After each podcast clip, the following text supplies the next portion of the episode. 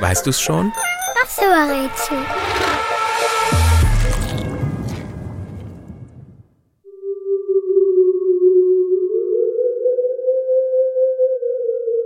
Das Instrument, das wir suchen, wurde vor etwas mehr als 100 Jahren erfunden. Von einem Mann aus Russland, Lev Termin. Die Töne, die das gesuchte Instrument produziert, klingen so, als würden sie aus einer anderen Welt kommen, dem sogenannten Äther. Deshalb nennt man es auch Ätherwelleninstrument. Nass wie bei Wellen aus dem Meer wird man beim Spielen zum Glück nicht. Apropos Spielen, das erinnert bei unserem Instrument an Magie. Denn man kann es klingen lassen, ohne es zu berühren.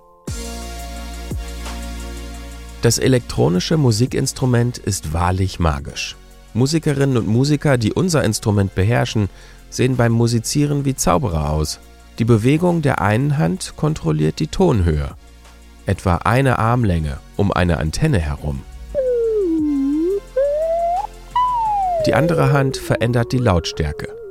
Wie hoch, tief, laut oder leise ein Ton ist, zeigt das Instrument allerdings nicht an. Spielerinnen und Spieler müssen auf ihr Gehör vertrauen.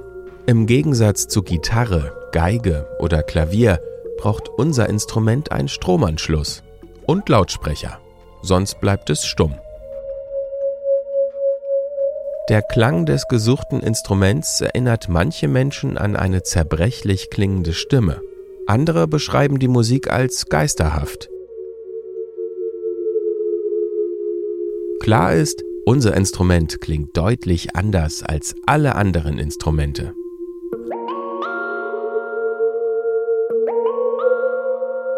Und? Weißt du es schon?